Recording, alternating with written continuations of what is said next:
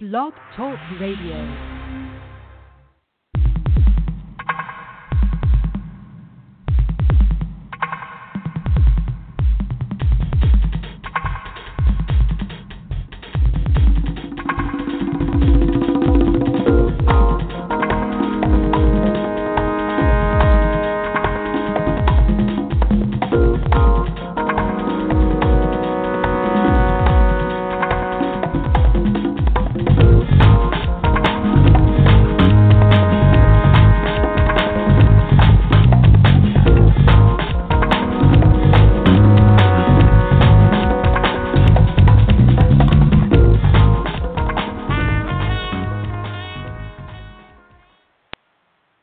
Welcome to Fantasy Dating Radio. I'm your host, Suzanne Casamento, the creator of FantasyDatingGame.com and the author of Dare to Date. And I am here with my awesome co host, Ryan Truax.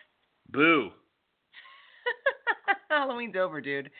That was my post Halloween boo. Oh, I liked it. I liked it a lot. As long as it wasn't a boo. No, I wasn't booing you. I was yeah. Thank you. That was uh that was uh, uh apparently a more popular thing than I actually ex- would have ever expected. But uh, a number of times through the course of the night while I was working behind the bar on Halloween, uh, people decided to write clever little messages like "boo" on their receipts. Oh, It happened like four or five times. that's funny. I thought it was weird. It is a little weird. Yeah. Yeah. At least they didn't write "boo" in the tip line. Yeah. yeah. That would have sucked. That would have sucked. Yeah. That would have sucked. So how was it? Were a lot of people out and about? Mm, not at my bar, but No. uh, I'm sure a lot of people were. Yeah, but I mean, we, like we don't really do anything for Halloween. Mm-hmm. It's just another night for us. Just another night. Yeah, In LA. same old program. Oh, same old program. Yeah. Um. So I didn't. Yeah, not a really a lot of uh, Halloweeners out there for you know from my perspective. But I'm sure there were plenty of Halloweeners out in you know I'm sure. other places. Did you All did you end LA. up staying home and just handing out candy, or what did you do? I uh I actually laid low. I I I uh, handed out candy and uh and yeah, and I wrote. I've been writing a lot. So, you know, Well, that's good. that's what's going on. Yeah. Yeah, That's important. New book in the works, but that's another thing. Right on. Uh, so, uh, so in a little bit, we're gonna have an awesome guest, Richard Yates, and we're gonna be talking about dating red flags. But our love lines are open, so if you'd like to call us, please dial 323-870-3965 to talk to us or ask Richard a question. Yeah. Um, yeah. Speaking or to share your thoughts on uh, red flags red flags, while dating. seriously, Yeah. dude, I have so many thoughts on dating red flags. Yeah, you gonna hold them until Richard gets on the phone, or you? No, I think we should discuss. I mean, shouldn't we start? right, yeah, launch right into think? it. Go for it. Oh my gosh. Yeah. Well, it's interesting. So, uh, it's interesting because you know there's little red flags and then there's huge red flags. Size matters. Size matters when Oh, it comes to red One of your flags. red flags. Yes, it absolutely does. Yeah. Um, that's tweetable. So, um, but uh, it does because you know there's the little things like this guy's not asking me any questions. This guy is talking at me, not to me. You know Mhm. things like that that are Right. you know definite red flags. Or or you're on a date with someone and they're rude to the servers. Oh, that's the worst. It's the worst. Yeah. You're rude to a server, forget it. I'm out of there. Out. Absolutely out of there. Agreed. My biggest worst pet pet peeve, which actually hasn't happened to me on a date, Mhm. thank you Jesus, well knock on wood, um, is I, I mean the like the worst possible thing you can do is be racist. If you make a racist comment, I am out oh. of there. Well, yeah, you would Like- think that that would be pretty. uh no, but I mean like, even something slightly racist. I know, I know, but it's like Slightly, like a little bit racist. Uh, What's it? I don't like like we have qualifying degrees of racism. and you know what I'm saying.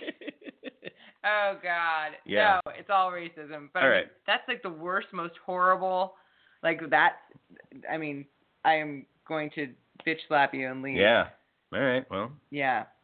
You actually have uh, higher standards than the American political system currently. Apparently, So there's that. there is You that. got that going for you. I know. Well, and it's Which of is course good. at the for- forefront of my mind because Yeah. of what's going on right. Obviously. Yes. Yes. What about you? Have you experienced red flags? Um, I mean, I- I try to advise friends of mine as I am, you know, happily married, uh, to look out for certain red flags that I think are probably important. Um, I like I had a string of female friends for a while that were dating guys that like lived at their mom's house or didn't have their own vehicle or Yeah.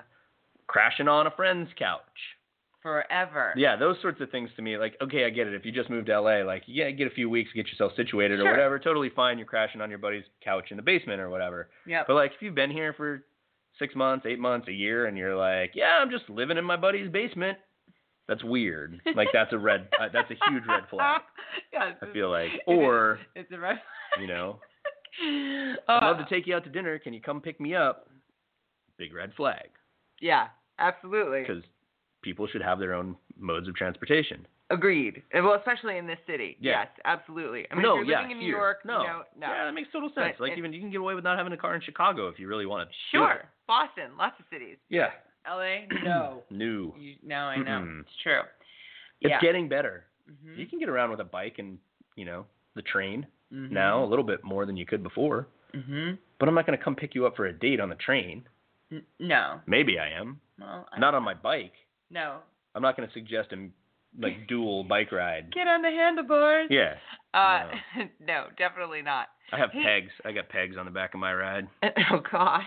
You remember pegs? Like when people used to Yes. stand on the back of it and you'd hold onto your shoulders. I do, I do. I remember Yeah. them. Oh my god, that's ridiculous. I got sweet pegs on the back of my ride. Um, come, come get you later, Wait, babe. I have a question about the bar. So, Yeah. are there things that you see in action when you're working, and like you see someone on a date at the bar, where you're like, "Oh no, dude, leave right away." Well, or, it's it's been you know uh, the whole advent of online dating and pretty specifically like dating apps from people's phones has really changed the landscape of things that happen in bars. absolutely. Certainly, things that happen in my bar. Yep. Um, you, it's pretty easy to spot people who are meeting for the first time uh, from a dating app Yep. type encounter. Uh, a lot of times it it's because they'll kind of look and then look again, and then they're sort of like trying to parse in their head if that person looks like the person that they saw on the thing, Mhm. um, which sometimes they do and sometimes they don't. I would say that's definitely a huge red flag. Like if somebody says, "Oh yeah, this is me," and then you show up and they're, you know, six inches shorter and 45 pounds heavier than what their profile picture is, Huge like that's an immediate Yeah.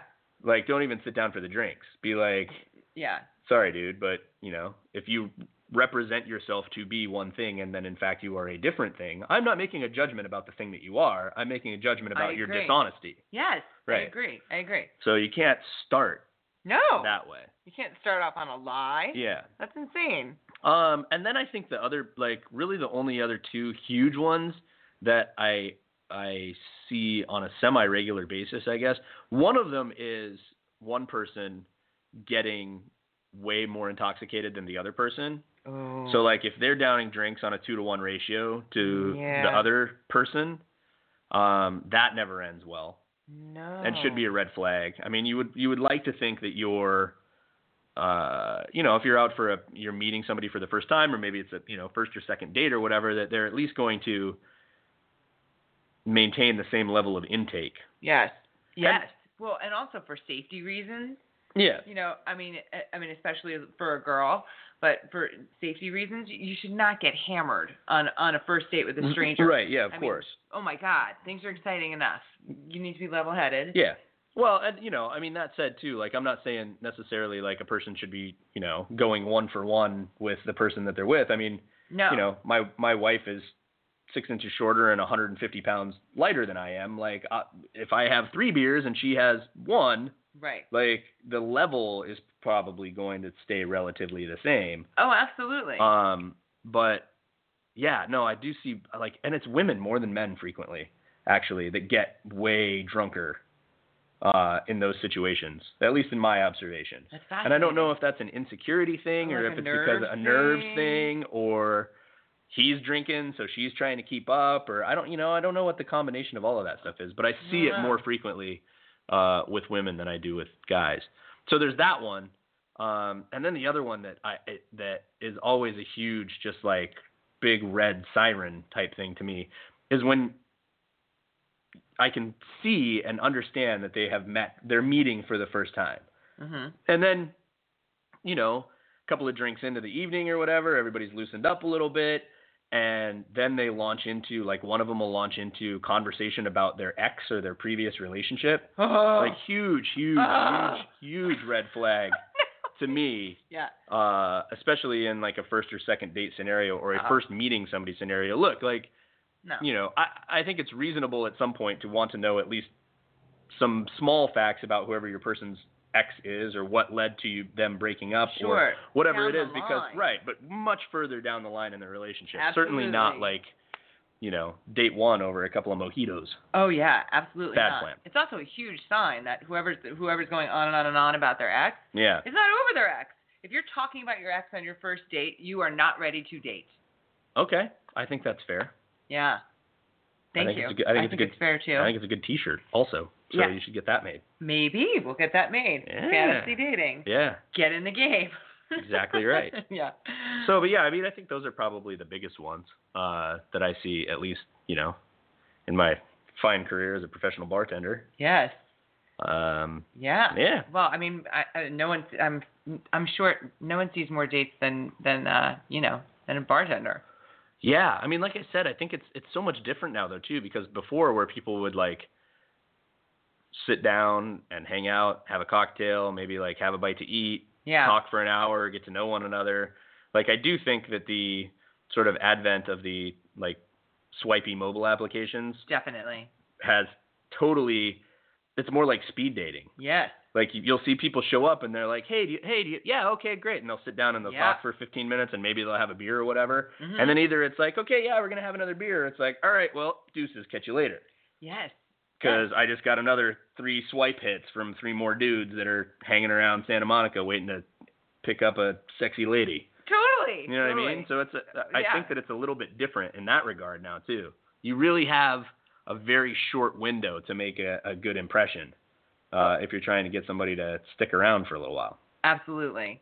Yeah. Yeah. No, it, ha- it happens fast because, and we also, you know, we also, I mean, we do suggest that, uh, you know, the pre-date over the fancy first date because, Yeah. you know, you don't want to invest a ton of your time and a ton of your money at a fancy restaurant or whatever if you don't know if this person is actually going to be compatible in the first place. I Yeah. mean, I like the coffee date.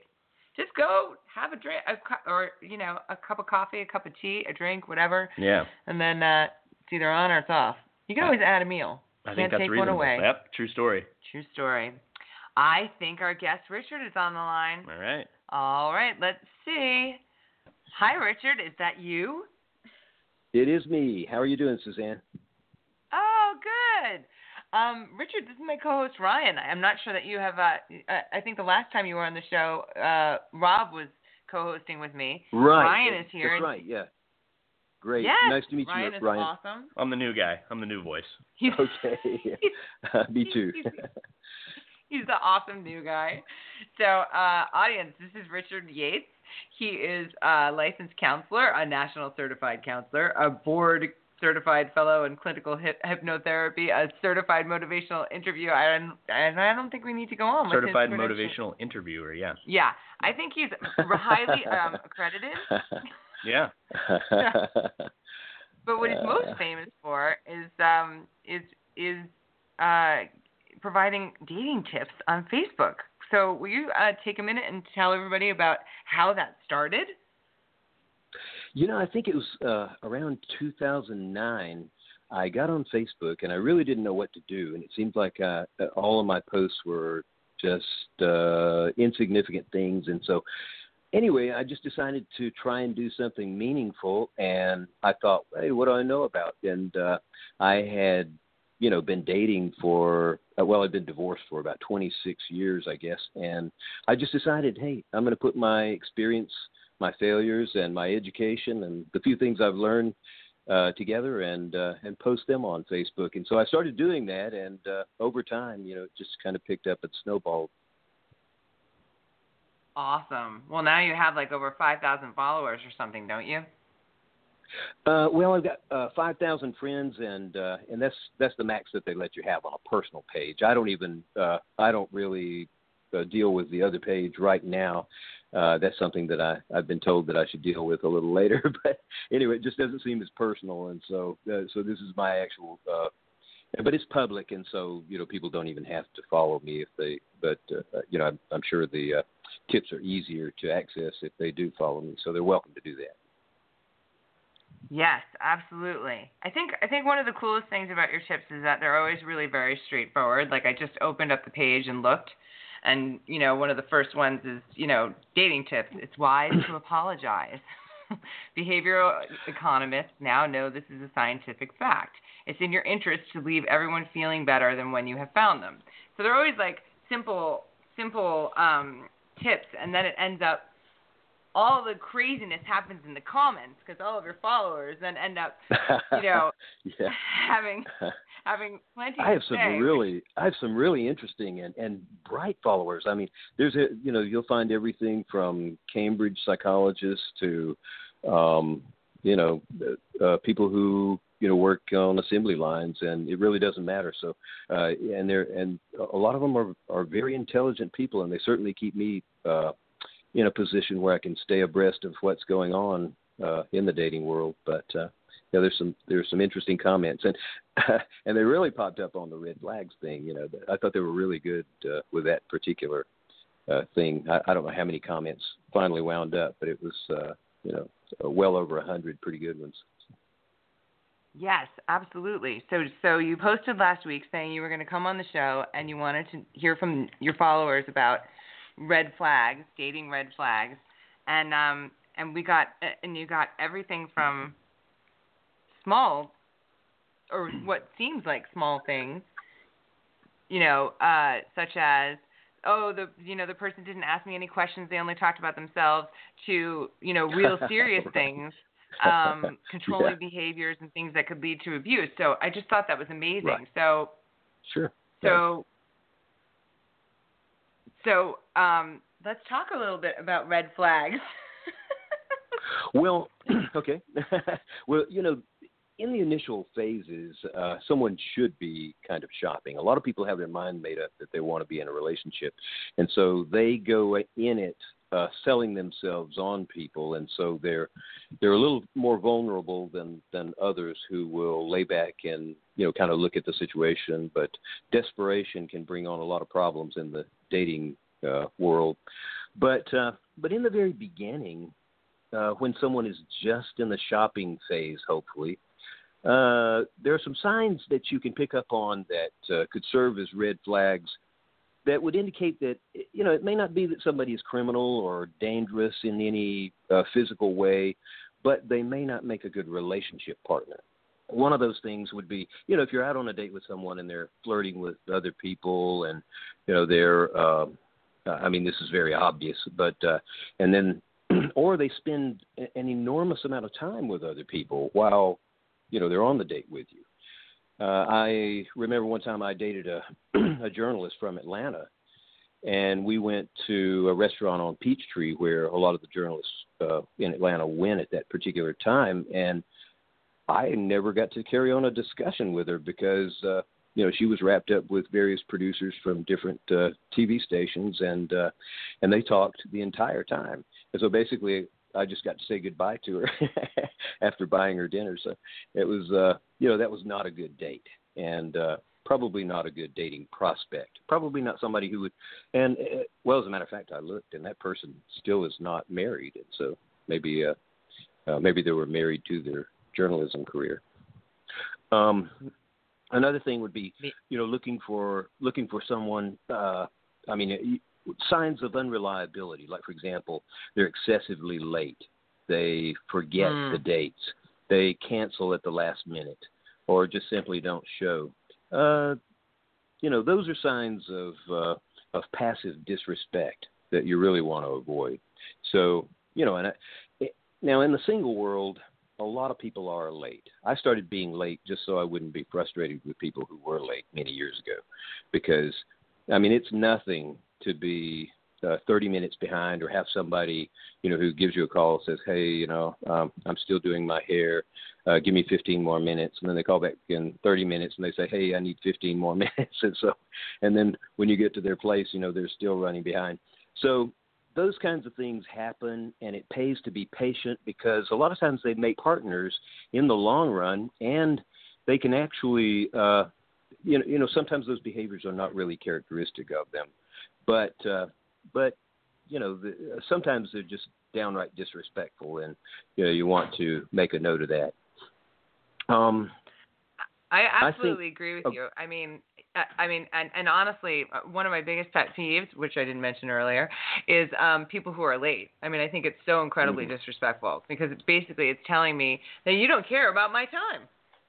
And so, right. Well, well I'm know, sure you're busy. and and well, that's- well, I'll give you an example. You know, you know, maybe maybe it's a good thing to give people a second chance because typically I'm not late. I'm I'll be right on time. If I'm going to be late, it's probably going to be five minutes, um, and that excludes the office. You know, I'm late for there uh, quite a bit, but uh, it's because I'm busy writing things. I run myself late. But one time I had a date in Atlanta, and I was supposed to meet a lady at a restaurant. So uh, I live in Alabama. I live about 30 minutes from the Georgia line and about two hours from Atlanta. So I thought, okay, I'm going to drive to Atlanta this evening. I'm going to try to uh, lay down and take a nap. I set my clock. But then I realized when I woke up that I was already an hour behind because of the time difference. And uh, I just accidentally set my alarm for the wrong time and I overslept. So I called her and thankfully she was patient enough to wait for me and we dated for quite a while after that i was really glad that i uh, finally got there and i was glad that she didn't take off so i was allowed to make it up to her oh, thank God! I would have called you a giant red flag. I know. Most people probably would have. You know, she was just unusually patient, I think. So anyway, it worked out really well. She was a, an amazing lady. Um, you know, another thing is uh, is you know you can tell a lot by social media, and if you do a little snooping, there's actually a book written by Samuel Gosling from the University of Texas at Austin, and he's a social psychologist. And anyway, in his book Snoop, he talks about reading behavioral residue. In other words, looking behind the photos, looking in the background, looking at the friends, looking at their activities, you know, looking at the uh, drugs that are lying on the uh, coffee table, you know, behind them, things like that that you might not notice right off the bat if you're just skimming the pages.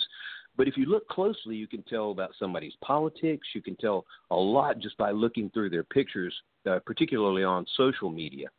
So, uh, looking at their posts, you know, uh, a lot of times people are posting things on social media that reveal everything that's on their mind. And that's kind of dangerous even for them because uh, if you're telling someone everything that you do and believe, you're giving uh, the sociopath, you know, who wants to go out with you, all the information they need to uh, manipulate you, you know, all the way to the finish line. So, Yikes! you know, it's uh, probably not a good idea to tell every single thing you know, on social media. But uh, anyway, it's kind of giving them the password to your personal life, and uh, people who are cons really, really love to see that kind of stuff. Um, Oh, there's so, there's for. so much to comment on there. Hold on. there's so much Mhm, to comment sure. on there. Okay. First of all, okay. I, I love the term behavioral resi- residue. That's that's fascinating to me. Um, and I'm wondering if behavioral residue is is uh, is that something that can also be is it just applied to social media or in pictures or is that something uh, no. I'm just curious. Uh, no, no. Uh, in fact, uh, Samuel Gosling often goes into people's homes to see if he can um, uh, identify personality traits by the things he finds, the books that they read, the furniture they have, the way they keep their house, the uh, a lot of things like that. You know, uh, you can you can look around if you see a tennis racket or if you see uh, indications that they're a fan of a particular uh, sporting team.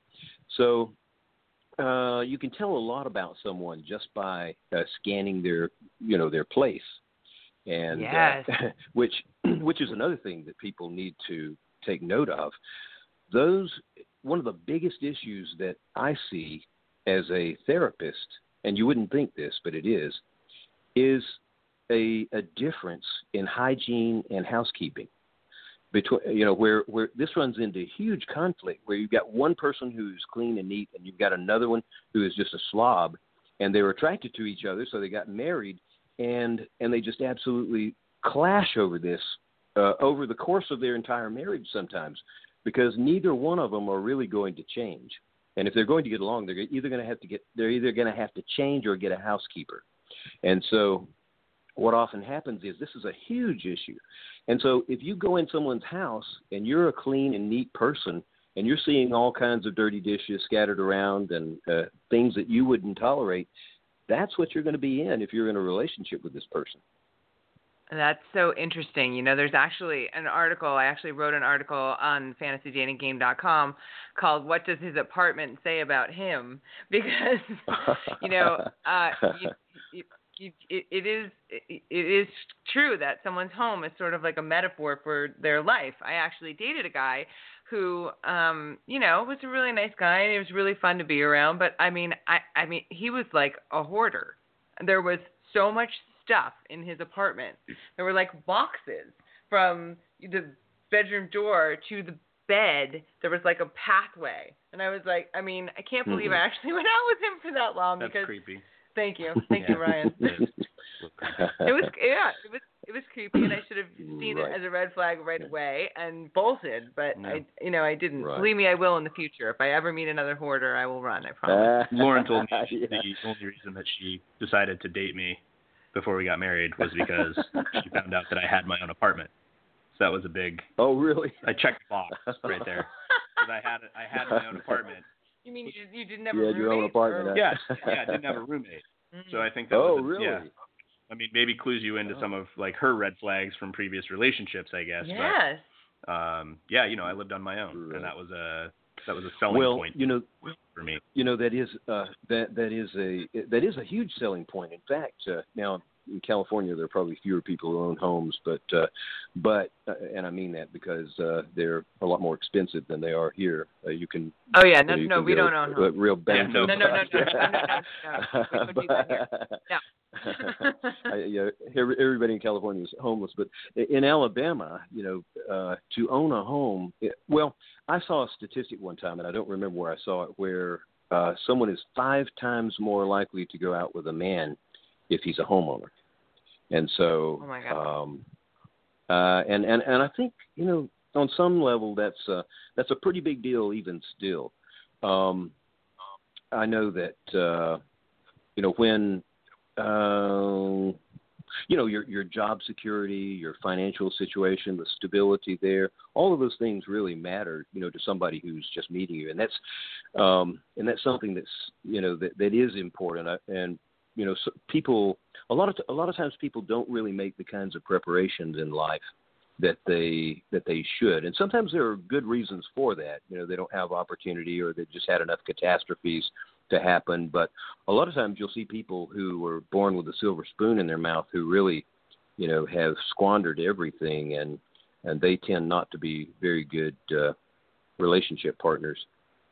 But uh, um, let's say let's say that you're out on a date with somebody and uh, and they're distracted and they're constantly leaving your company and they're uh, they're talking to other people or they're answering their phone. This is something that came up a lot as well in the things that people posted on my Facebook yes. post.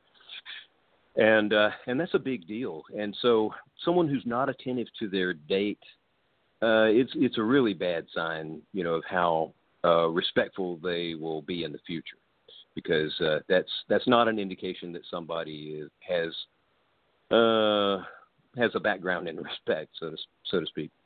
Um, also, uh, interrogators. Uh, these tend not to be uh, incredibly good relationship partners. People who basically are investigating you while you're uh, on a date. You know, that's not really the way you awful. get information. People can posture and people can say whatever. You know, you're not going to get any information from someone uh, by asking them direct questions like that. You want these things to come up inadvertently while you are having fun, and uh, and not you know like okay, so you said this. Well, I thought you said this a moment ago. You know, so uh, people like that. Yeah. And I've and I've been out with I've been out with a few people like that. You know, and they tend. Uh, I mean, it's kind of a killjoy to uh, to be investigated on a date. It's not a good. Uh, opening for uh, for a relationship. Um, That is another thing- not sexy. right. I mean, right. you know, I another think, thing. It, I think that there's a fine line there, certainly, because I think that we do try to encourage people to uh, be empowered and to ask about the things that are important to them and find out, sure. um, you know, the things that they find compatible in a person. But I mm-hmm. absolutely agree that there's a tactful way to do that, and there's a way to do it in casual Right. conversation as opposed Totally. to just Right. know, right. What's your credit Yeah, score? yeah rolling out your laundry list of must-haves while you're having a getting to know well, your and cocktail. you, and you have to Yeah. yeah, and and and watching their behavior and watching how they really uh, settle in and open up, uh, that's really a, a more accurate reading of who they're going to be than uh, you know investigating or or interrogating them because people usually don't even know what they want. If you uh, read studies regarding speed dating, what you'll find is that uh, well, they did one study and they had uh, women uh, write down the characteristics of the men that they wanted, and uh, and then they compared those characteristics to the men that they actually selected. Every single one of them completely in opposition to what they had written down. Oh, that's fascinating. What do you think that was about? Yeah. Well, well, people have in mind something that they want. They know it's right. They they think about it. You know, particularly when they're in a in a bad relationship. But attraction will override all of those good sense things. And so Oh, uh, yes. we, you know, people, you know, people don't know themselves as well as they think they do. And so you're a lot better off to watch for behaviors, watch for inconsistencies than you are to uh, try and get someone to fess up uh, because you know the people that the people that are best at conning others are the most believable people there are. And uh, in his You know- book, The Wisdom of Psychopaths, Kevin uh, Dutton, he's a psychologist. I think he's at Oxford, but anyway, he uh, he talks about this, and psychopaths are are much much more convincing, even to judges and law enforcement officers and attorneys and all others. They are far more convincing than the general public, and so you know these kinds of interrogations are just opportunities for them to mislead and win you over because they they can be incredibly charming, and uh, I mean they'll tell you everything that you want to hear, and lay it out. So, but if you give You- them the opportunity to be bad, and you know, and you don't give them that blueprint, you know, to your heart, then um, you know you'll begin to see some inconsistencies eventually. Okay, so I have questions. So um, a few weeks ago, we had this um, love biologist come on, and she, Uh-huh. her name is Dawn Maslar, and she and she talked all about you know what happens to the brain and um you know how how your your brain is firing off dopamine and all sorts of chemicals and that you're just not thinking clearly when you first meet someone so so if if we're in that state where we're not thinking clearly right and and we're Well- out of our mind, well, that- excitement Right. and, And, and, right. So how- and that state and that that state of mind gets worse though. You know, I, I it know. gets even so worse. what I want to ask you is, what I want to ask you is, how do you how Uh, do you navigate that? How do you spot red flags when you're not thinking clearly? when you're blind, right? Well, that is Yeah, the most difficult part of all of this because uh, if you've ever read about the halo effect or any of those kinds of things, people, yeah, I mean, you can just, and I'm not going to get into this, but you could just look at the political climate and you can see where, you know, on either side of the presidential candidates, uh, you know, there are people who seem to be totally blind to the other, you know, to the flaws of the other, and uh, Yeah. and they're just like uh, completely loyal to their person. And there again, I, I don't want to go Mm. into that, but uh, but at the same time, you can see the halo effect at work there. And uh, also, we gather information according to what we want to see.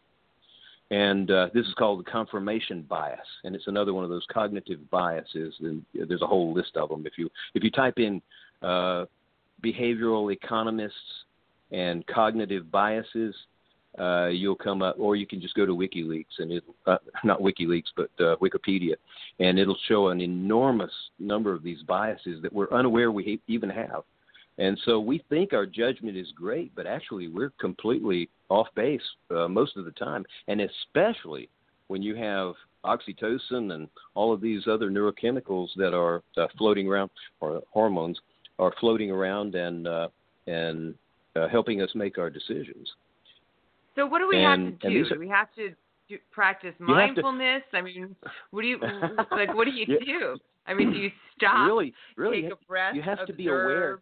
and then proceed? you what have do to you be aware that you're you have to be aware that you're blind. You have to be aware that you are moving into a territory where you are not going to make sound decisions unless you uh, intentionally uh, prevent yourself from over investing.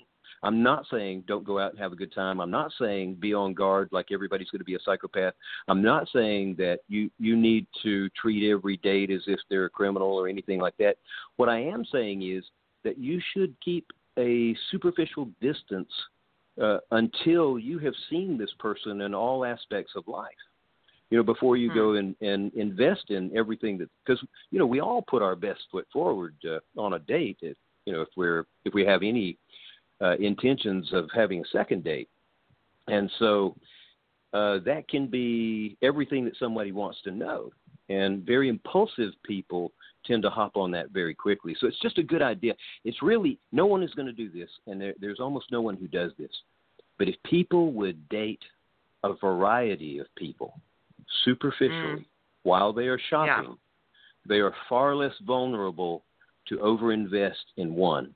But when they uh, when they engage in serial monogamy, they they find someone who's an attractive prospect and they immediately overinvest in that person because they have a vacuum of needs and uh, and immediately they just begin to overinvest in that person. Absolutely. That's why So- everybody should fantasy date. Well, well, you, well, you're right. You know, but but almost no one will do that. It's and if they did, it would be. I mean, people who do it. I mean, they're just. I, I'll have them call me sometimes and they say, "Hey, you know, I can't believe this. You know, my self-esteem is higher than it's ever been. You know, there are people who are competing to go out with me.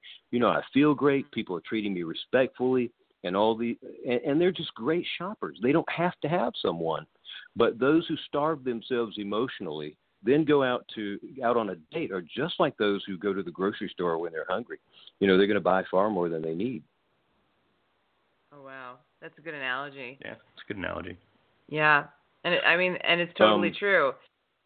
Yeah, I, Mhm. because I mean, I know that when uh, you know, if there's only one guy in my life, then I'm I tend to be more focused on that uh, one guy Yeah, of course. than I would be if I'm dating, you know, multiples.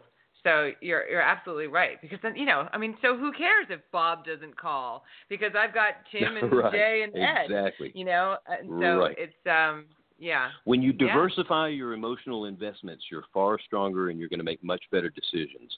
When you uh, when you have invested all your emotional eggs in one basket, if that basket comes up missing, you're devastated. So, uh, you know, it's just a good idea to uh, to diversify like that. But there again, having said that, almost no one ever does. so, um, Well, People well, who- if we eh, listen, if that's the story you keep telling yourself, then you know Uh, we have an opportunity here to encourage people I've been to doing diversify I've been doing this for like I've. I've been doing this for like 20 years and begging people to uh, you know know. to date a variety of people. I'm telling you, it's just almost impossible to get them to do it. Now, when they do it, though, you know they're in a they're in such a good position. But uh, and and and Oh, they make far better shoppers and far better choices. But uh, now also uh, when people are uh, you know in the initial stages and they haven't yet uh, made that big investment, if you're with somebody who brags about scamming other people, you're next. Oh God. Oh my God. You know, Yeah. you never Huge think red that anybody can do can can mistreat other people and they're and they're going to be good to you. You know, eventually, you know, you're going to be next. And Yeah. uh I guess Another that would thing- and this same for cheating. and this is huge. And I don't know why people must not read because uh, because this pops up everywhere. This is one of the most uh, unforgivable taboos that anybody can ever engage in, and that is to talk about the ex too much. And yeah, we touched on that and at the people beginning of still the show. do. right. And so, uh, but it still comes up, and uh, and it's just crazy because you know I guess people are still obsessed with their ex and uh, in some way involved with them or entangled in something, and uh, they want to blame the things that have happened in their life. And I'm sure that a lot of things can be attributable to that, but at the same time, uh, people need to be very cautious when they go out on a date. Uh, you know, referring to the ex as bad. And so if you're out on a date with somebody who's talking about their ex, uh, that's usually a really bad sign. Uh, and it, and it doesn't really matter why they're talking about their ex. It's a sign of poor social skills, you know, at Yeah. at best. So uh, people who are argumentative, uh, you know, if you go out with uh, someone who uh, who tends to be confrontational, or you know, they're uh, they're correcting you too much, you know, they're probably not going to be a great uh, a great companion in the long run. And these are all the little superficial things, but uh, sympathy seekers. This is a big one. Um, con artists are the biggest sympathy seekers on earth. And most people are vulnerable to them. And if you're out on a date, particularly the first uh, two or three dates, and you're already hearing about how this person, you know, was abused as a child and everything else, and uh, and they're tearful and you know they're talking about it, you're probably being manipulated. Uh, as a therapist, I can tell you that the the people who have really suffered and are genuinely suffering uh, from these things do not go out and broadcast them. You know, they are very they're very tight-lipped about it. Uh, these things are traumatic to them, and people don't typically go out and talk about things that are very disturbing. You know, when they're trying to uh, be on a date and forget about them. In fact, a lot of them will hide it uh, completely, and and it'll be the last thing that you hear. Some people are actually married for years before they ever learn about the abuses that their spouse endured. So sympathy seeking is something that uh, scamsters and man- manipulators do, and uh, and that's something to really be aware of. That's a red flag. So when you when you see that, you're probably looking at somebody uh, who is uh, who is trying to pick your pocket.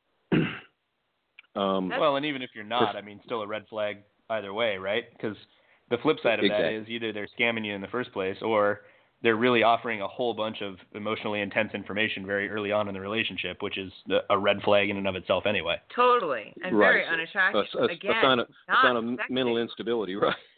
right. Right. Now, another thing that, that doesn't come up very often, but it is perfectionism.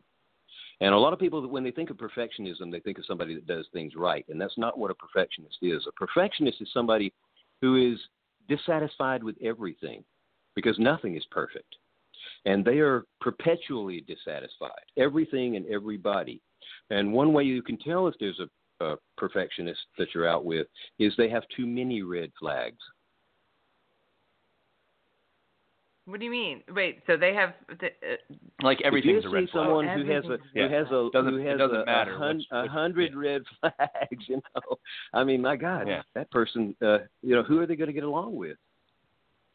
yes, Yeah. yes. And Okay, they- and, I get what you're saying. and if they see and so they, they they tend to be very miserable people, and and this is something that's overlooked a lot.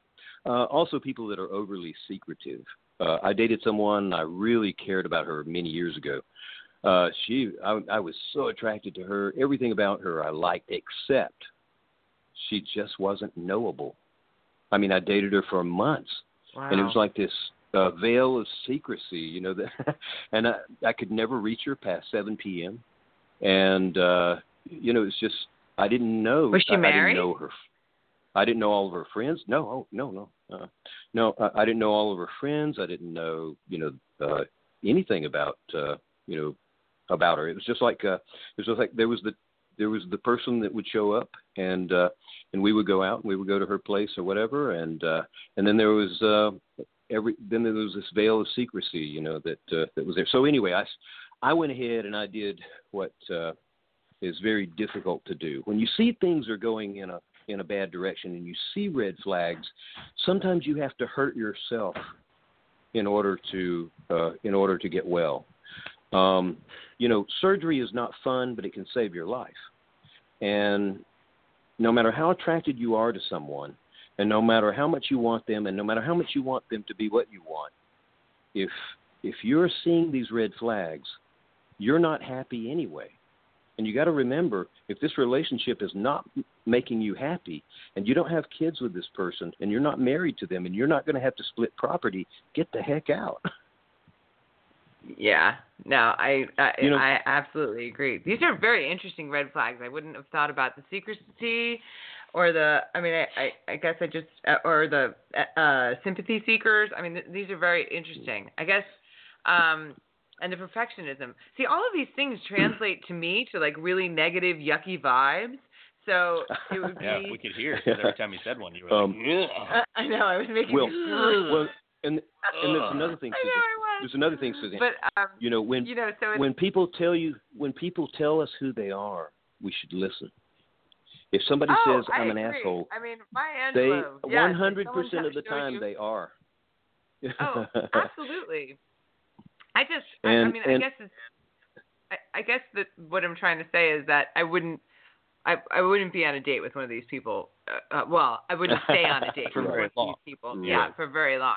I mean, it's if I Okay. if I get any kind of negative energy from somebody, I, I you know, I'm like later. You know, it's I, I can't even. It's Right. just right. there's no room. Well, and I for think that. that also brings up Okay. a really good point too, Suzanne, which is that you generally are a person who trusts your own intuition, and I think that that is something that people a lot of times avoid or or fail to do. Um, you know, my single friends, guys or girls, you know, frequently I think uh, ignore what would typically be red flags to those of us that you know if they're explaining certain behaviors to us or things like that, and they sort of choose to ignore them even though they know that yeah, well that's actually kind of a red flag for me, but you know I oh, I think he's really great looking or you know whatever it is, but people people Right. do frequently ignore their own intuition uh, and ignore the red flags because they, for some reason, think that they're gonna, you know, go away or change, and that really, I mean, the majority of the time just isn't the case. No, you're absolutely Right, right, right, and it is right. about trusting your intuition. And I guess it just takes a really long time because it's like the guy with the messy apartment, the hoarder dude. That wasn't so long ago. That was like six years ago. So you know, I, I'm still learning. I, I would never date a hoarder Yeah. now. Well, but, well, we you know- all are. You know, we Yeah. all are because uh, you, you know, I mean, I, um, I mean, gosh, I'm always running across something you know that uh, that is just brand new, and so you know. But uh, as a general, you can sort of uh, pick up on a lot of things though over you know over the years, and so now a- another thing. Now that's the first part of it. That's just the shopping phase. And when people get into the more intermediate phase where they've dated several times and they're they're you know they're into weeks and months and so forth, this is where you really begin to see who someone is. Uh, the Mm. shopping phase, you know, everything looks good in the store window, but uh, but you know, once you get out of out of that phase and you start attaching to this person, there are things that you really need to be watching for because these can be far more dangerous than than the things, and they're and they're pretty pretty well invisible. There are no red flags for the worst of people in the beginning, and uh, and so these just gradually come on, and one would be uh, lying. You catch someone in yeah. a lie. Right, and a real lie. Now there are people there are people who have accused me of lying when I was telling the truth, you know. And uh yeah, I mean, I'm not just talking about crazy people, you know, who are looking for lies everywhere. But if you if you catch someone in a definite lie, you got to remember that you want to believe them because you're attached to them. And and some of the worst of people can look you in the eyes and they can explain something that doesn't make any sense at all and we'll buy into it because we want to keep the relationship. You know, if you if you're running across Right. somebody who very early on is lying, they're you know, that's a part of their character. They can do that. Now where everybody tells little white lies and things like that, you know, that may be you know, that's dramatically different from the kinds of things that can make a difference in your relationship. Also, uh misrepresenting themselves.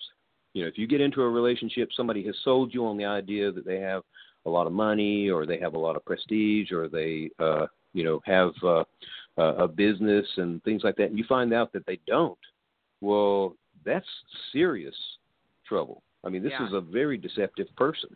And you know get out of there. Get out of there while you can. Um Yeah. bouts of anger.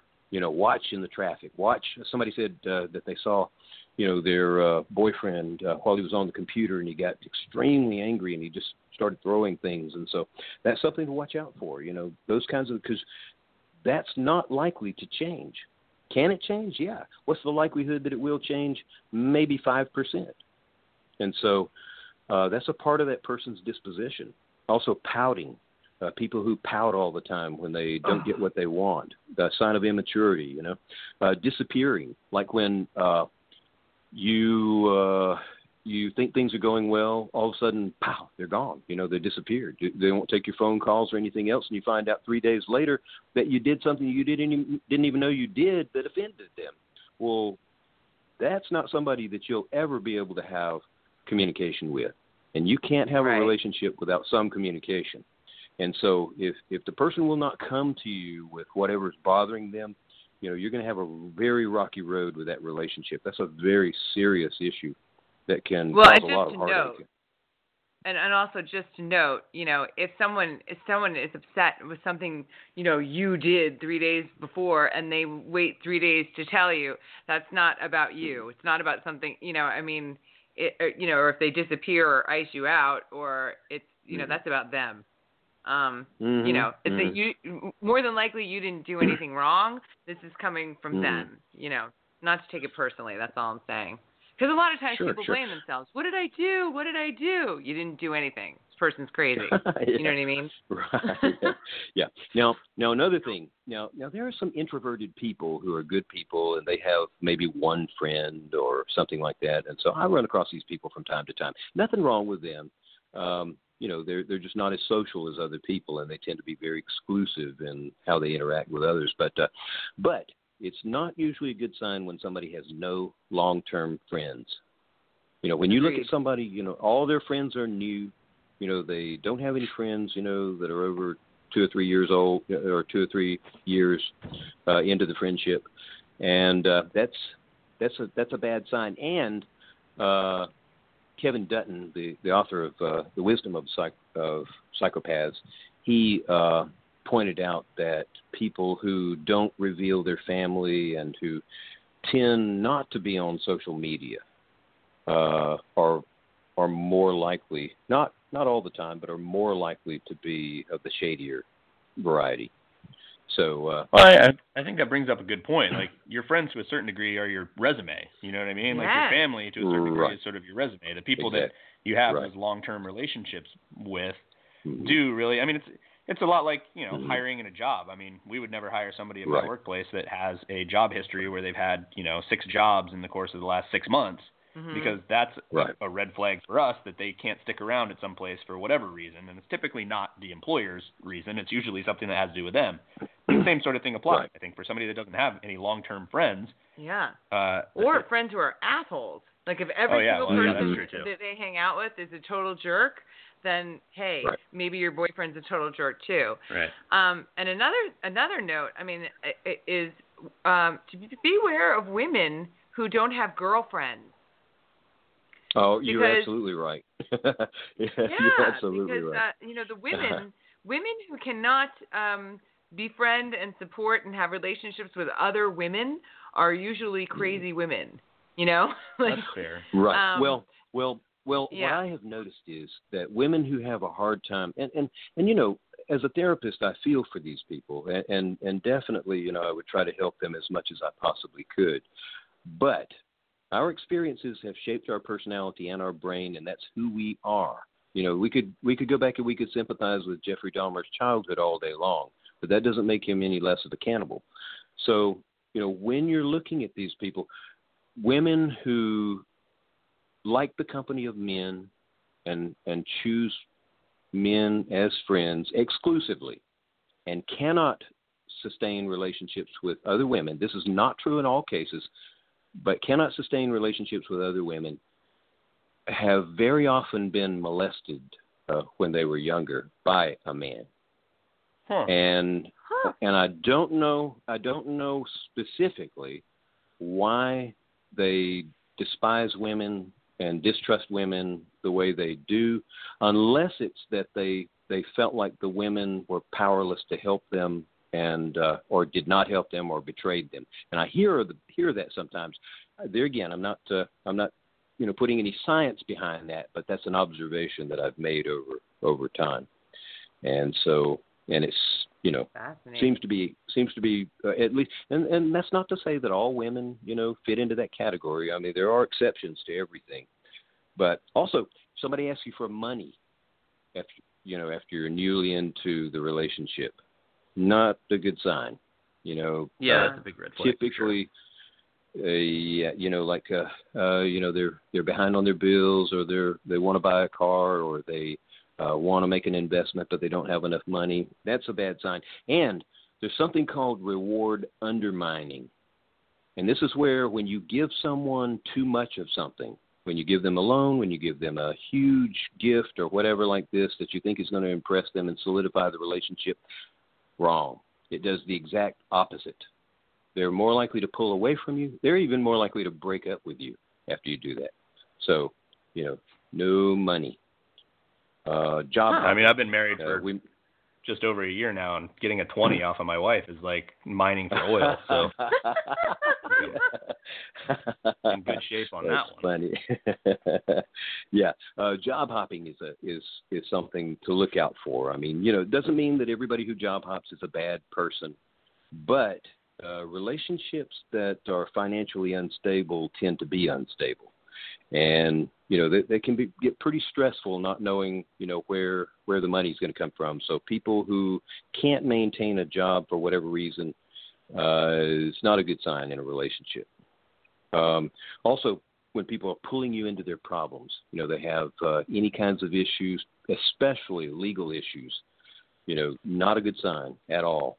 And uh, and it's really kind of uh, a shoe in the door type thing where um, once someone begins to pull you into their problems, they tend to take more and more and involve you in more and more.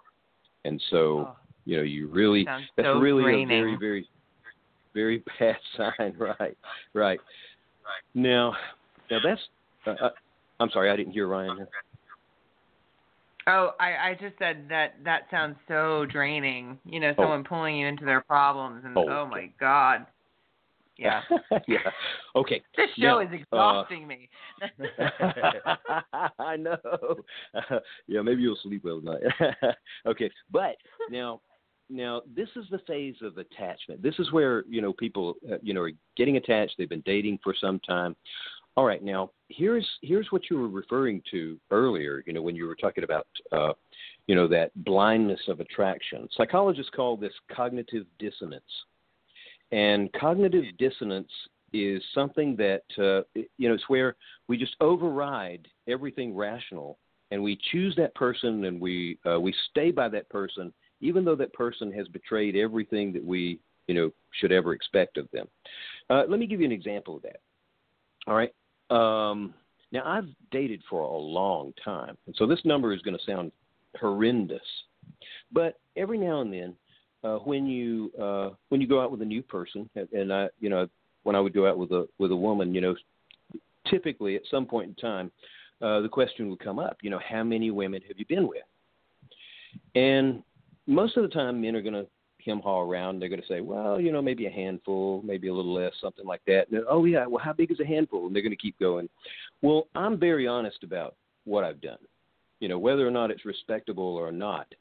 And so uh, whenever I would go out with uh, with a woman in recent years, and she asked, uh, "How many women have you been with?" And I'd say, "Well, to be honest, I stopped counting at about 200."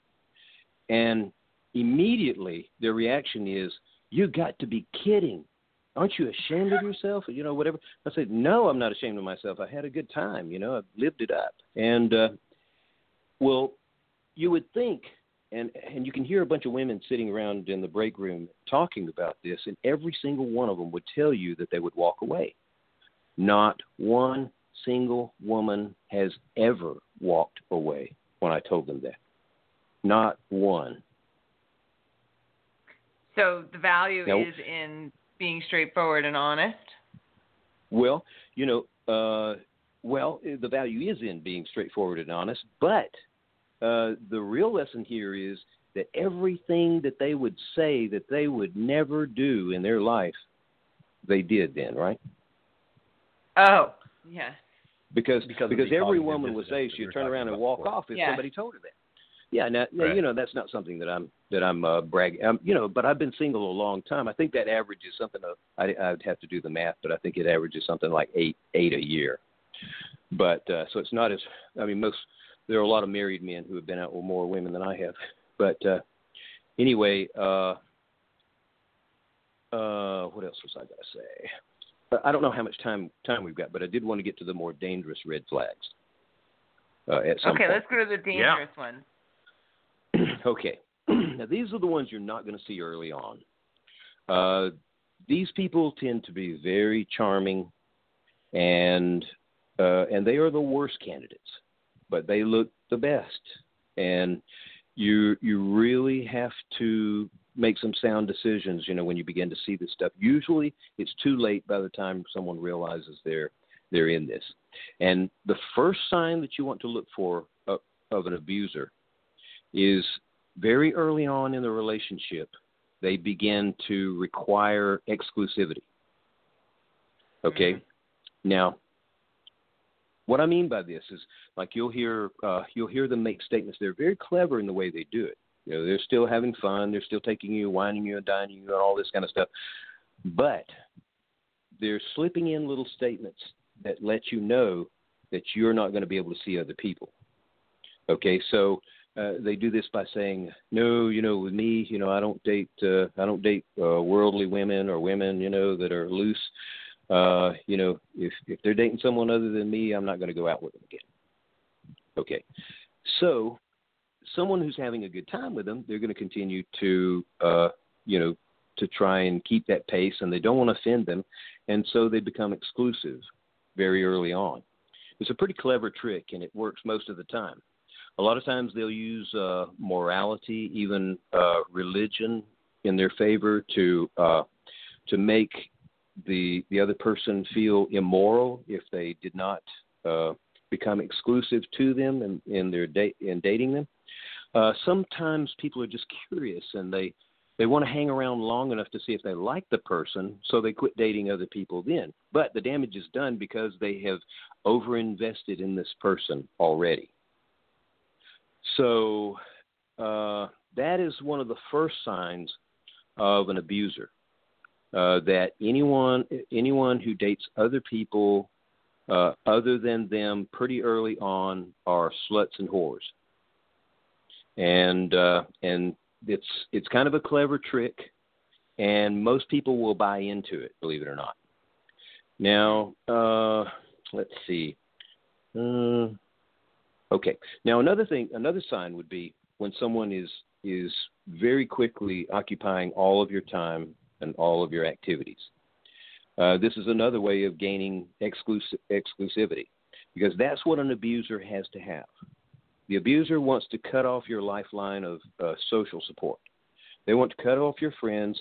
They want to cut off your family, and they know they can't just come up and say, "Hey, I want you to stop hanging around all your friends, and I want you to stop, uh, you know, uh, getting together with your family and spend all of your time with me." They know you're not going to do that. So what they're going to do is they're going to be very clever, and they're going to say, "Oh, uh, gosh, you know, uh, you know, uh, you're too, you're way too good to be running around with her. She's, you know, she's kind of slimy." And uh, and, to the family, you know, they'll say, "Oh my goodness, you know, I like your family, but uh, you know, I just can't believe the way your mom talked to you." And uh, and eventually, that is going to that is going to uh, separate you from those people enough so that this person can uh, can gain much more control than they than they ever need. And abusers are about control, and so you know we all want to sense you know some we all want to have some sense of control, but abusers want exclusive. They feel very insecure. They feel like everything is a threat. Uh, you know, family. They feel friends or friends in particular are a threat. Activities, uh, you're going to certain places are a threat. Uh, they see everything as a threat, and they slowly begin to separate you from those things without you even realizing you're there. By the time you realize you're there, you know you don't have enough self-esteem to pull your way pull your way out of it. So the beginning sign is when they when they demand exclusivity very early on. There you're seeing the signs of someone who is insecure enough to be a, an abuser. Mm. Uh, they'll Well, also yeah, and I mean, create emergent. I'm sorry. Go ahead. No, I'm sorry. Go ahead, Richard. Oh, uh, they also create emergencies, you know, to uh, to keep you from doing the things that you uh, you know should. They uh, you know they will sabotage uh, different things. They'll tear things up. They'll uh, there are a lot of different manipulative things that they do behind the scenes that no one's going to know about that uh, that create a crisis or something that pulls you back into them. Uh, some of them, you know, they might. Uh, uh, I mean, I, there there are even some, you know, who wound themselves. They uh, fake suicide. They um, they do all kinds of things, and and you know, the two of you have probably seen it through the years, but uh, but these people are, Yeah. you know, their goal their goal is to gain ex- exclusive emotional investment from you, and once they get it, then the abuse begins to pick up. This is fascinating. But the first first Um, thing they've got to do is separate you from the support system. this is uh, this is kind of fascinating. Um, when I, as a teenager, I actually had an abusive relationship, and um, which I actually wrote my first novel about, um, or sort of loosely based on. But um, uh, and that guy, um, uh, when you said they create emergencies, I, I hadn't realized that that was something a technique, if you will, for the psychopaths.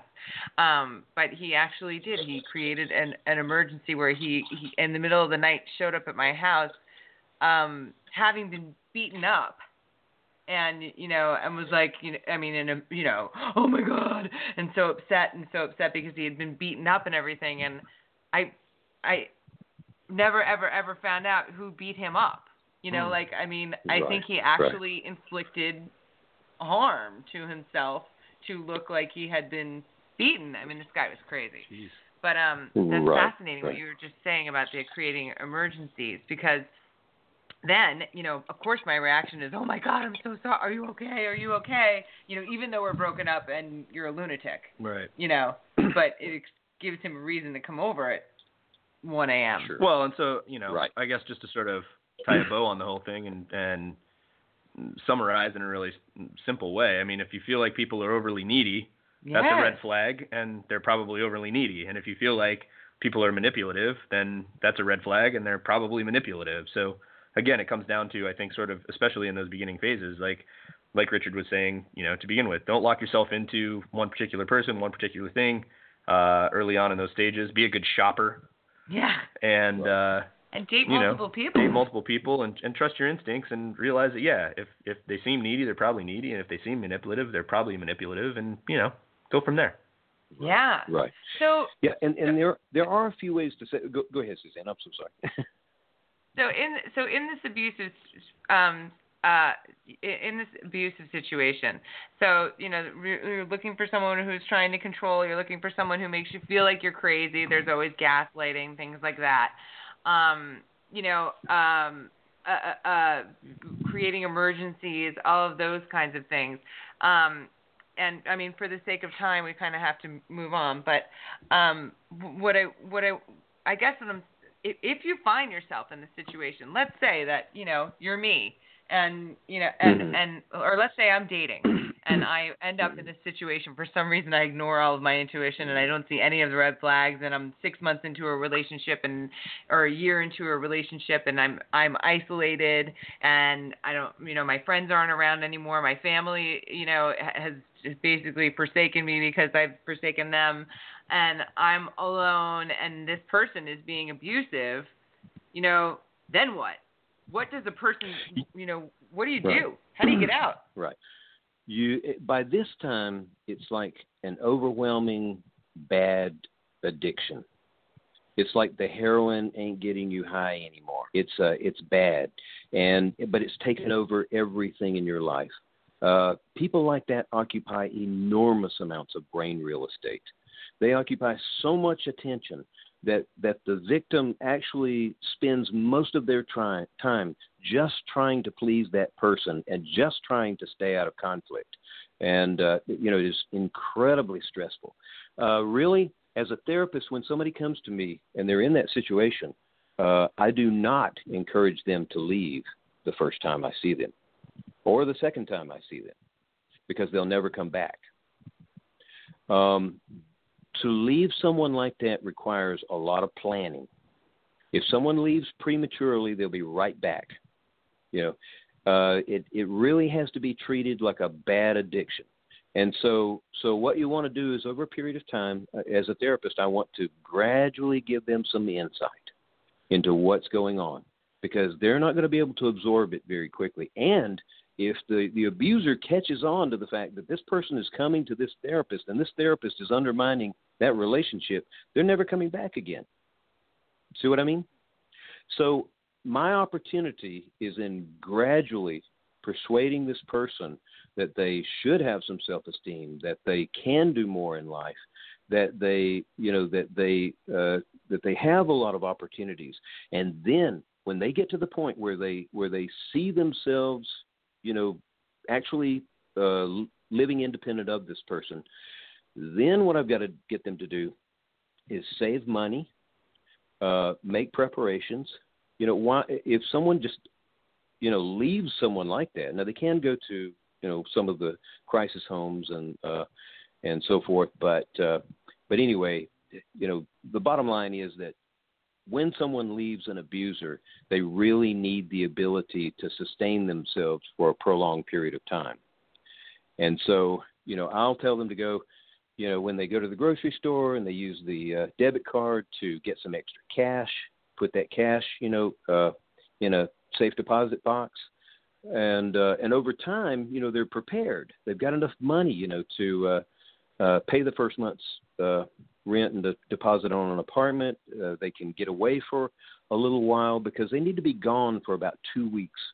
Period. They need to disappear for about two weeks away from that person because that's the most volatile period and that's the most dangerous period, you know, in getting away from an abuser. Uh, and at that, and then they need to be they need to enlist family and uh, old friends and a lot of other people, you know, to support them. It was it's good when they have work, and uh, and so these are the way they these are the ways that they can survive.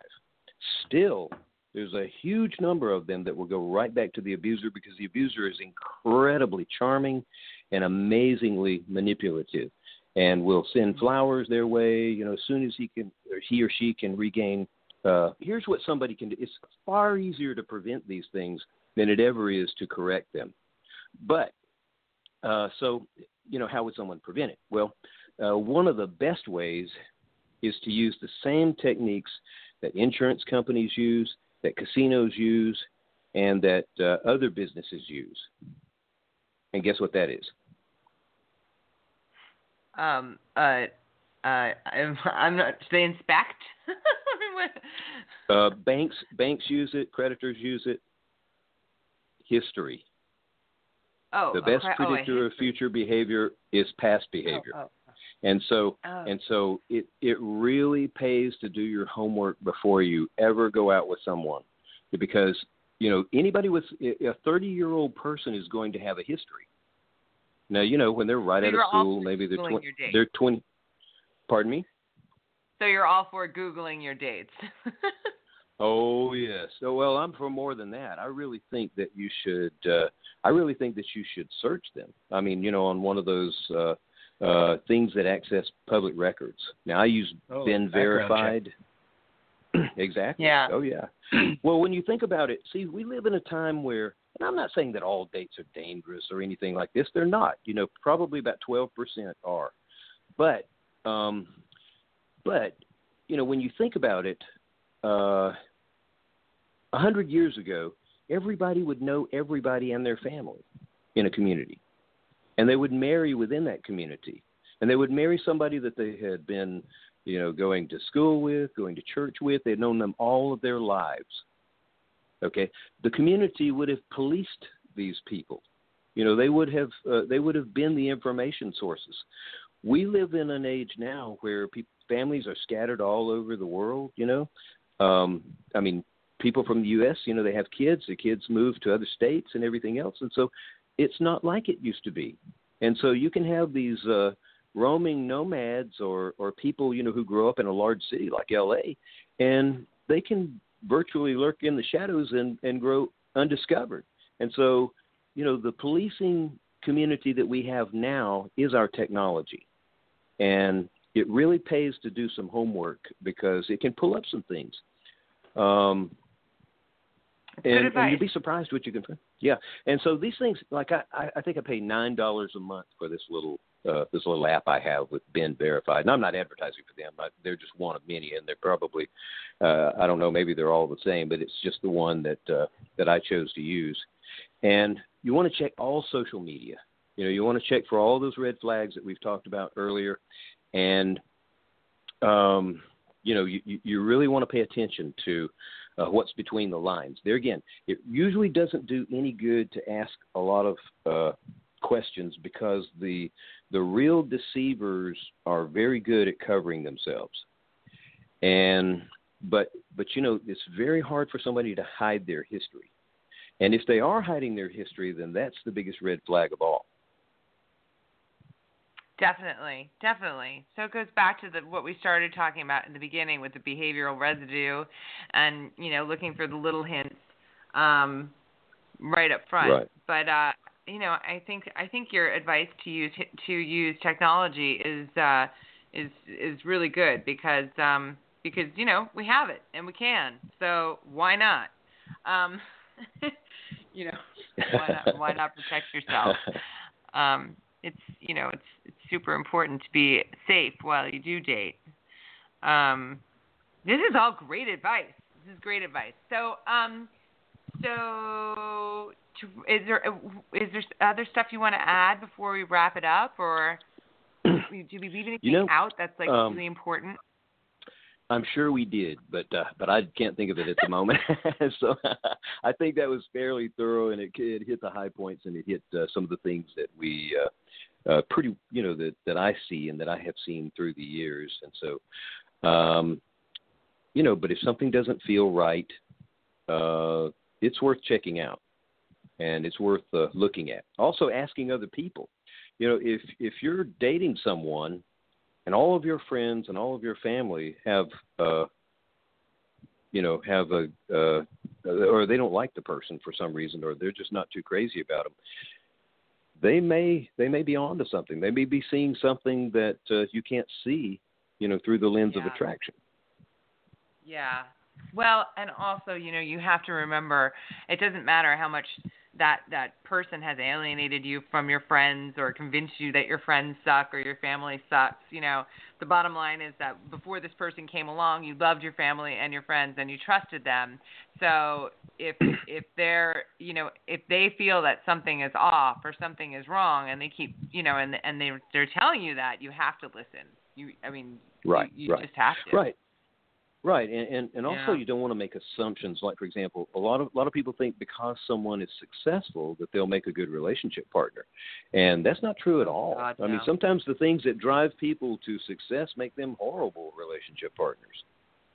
Oh, absolutely. Narcissists, egomaniacs. I mean, forget it. We could go on for like four more hours. right, right. Yeah, right. yeah, but uh yeah. Yeah. Are there are there any other things that you can think of, uh, Suzanne? No, I Or mean, I think these are I think these are just wonderful. Um, I mean, really wonderful uh, tips and, and and wonderful things to remember. I mean, I think this is really really helpful. From again, from from the things that don't seem like such a big deal, like you know, this person talks too much or is interrogating me or you know um to the minor things that just make you uncomfortable to the things that could actually threaten your life. I mean you know we're we've really run the gamut here which i think is um you know i think is great uh because because that's you know there are uh smaller red flags and bigger red flags. And you know all of them are are definitely to be uh noticed and heeded and um Right. taken account of. So uh, really helpful. Really helpful. Well, thank you. Thank you. Well, thank you. I thank my Facebook friends too. Oh my God, they were amazing, weren't they? yeah, they were amazing. I can't wait for them to listen and uh, and let us know what they think. I'm sure they'll have more comments. right. Awesome. hey, hey, I really appreciate you inviting me. Uh, thank you, uh, Ryan and Suzanne, and uh, hope all Oh, is well in L.A. Oh, thank you so much, and thank you so much for joining us. We really enjoyed it. Um, so uh, once again, people, you can follow uh, Richard Yates on uh, on Facebook. He gives out awesome dating tips about everything, not just about red flags and you know and the scary stuff. Definitely about the positive, fun stuff. A lot about communication. Um, a lot about uh, you know how to how to keep someone you like around, and uh, he's really very insightful. Um, so check him out. Awesome. Well, thank you Great. so much for Thank joining you. us. I hope you have a great night. Thank you for inviting me. I hope you have a great night too. Okay, we'll talk to you soon. All right. Bye bye. All right. Well, that was awesome. Now we need now we know everything we need to know about dating red flags. Well, probably not everything, but a whole heck of a lot. Um, so thanks so much for listening. We'll be back next week, and uh, and we're excited to uh, to have you join us again then. So thanks to Richard Yates, and uh, have a fantastic evening.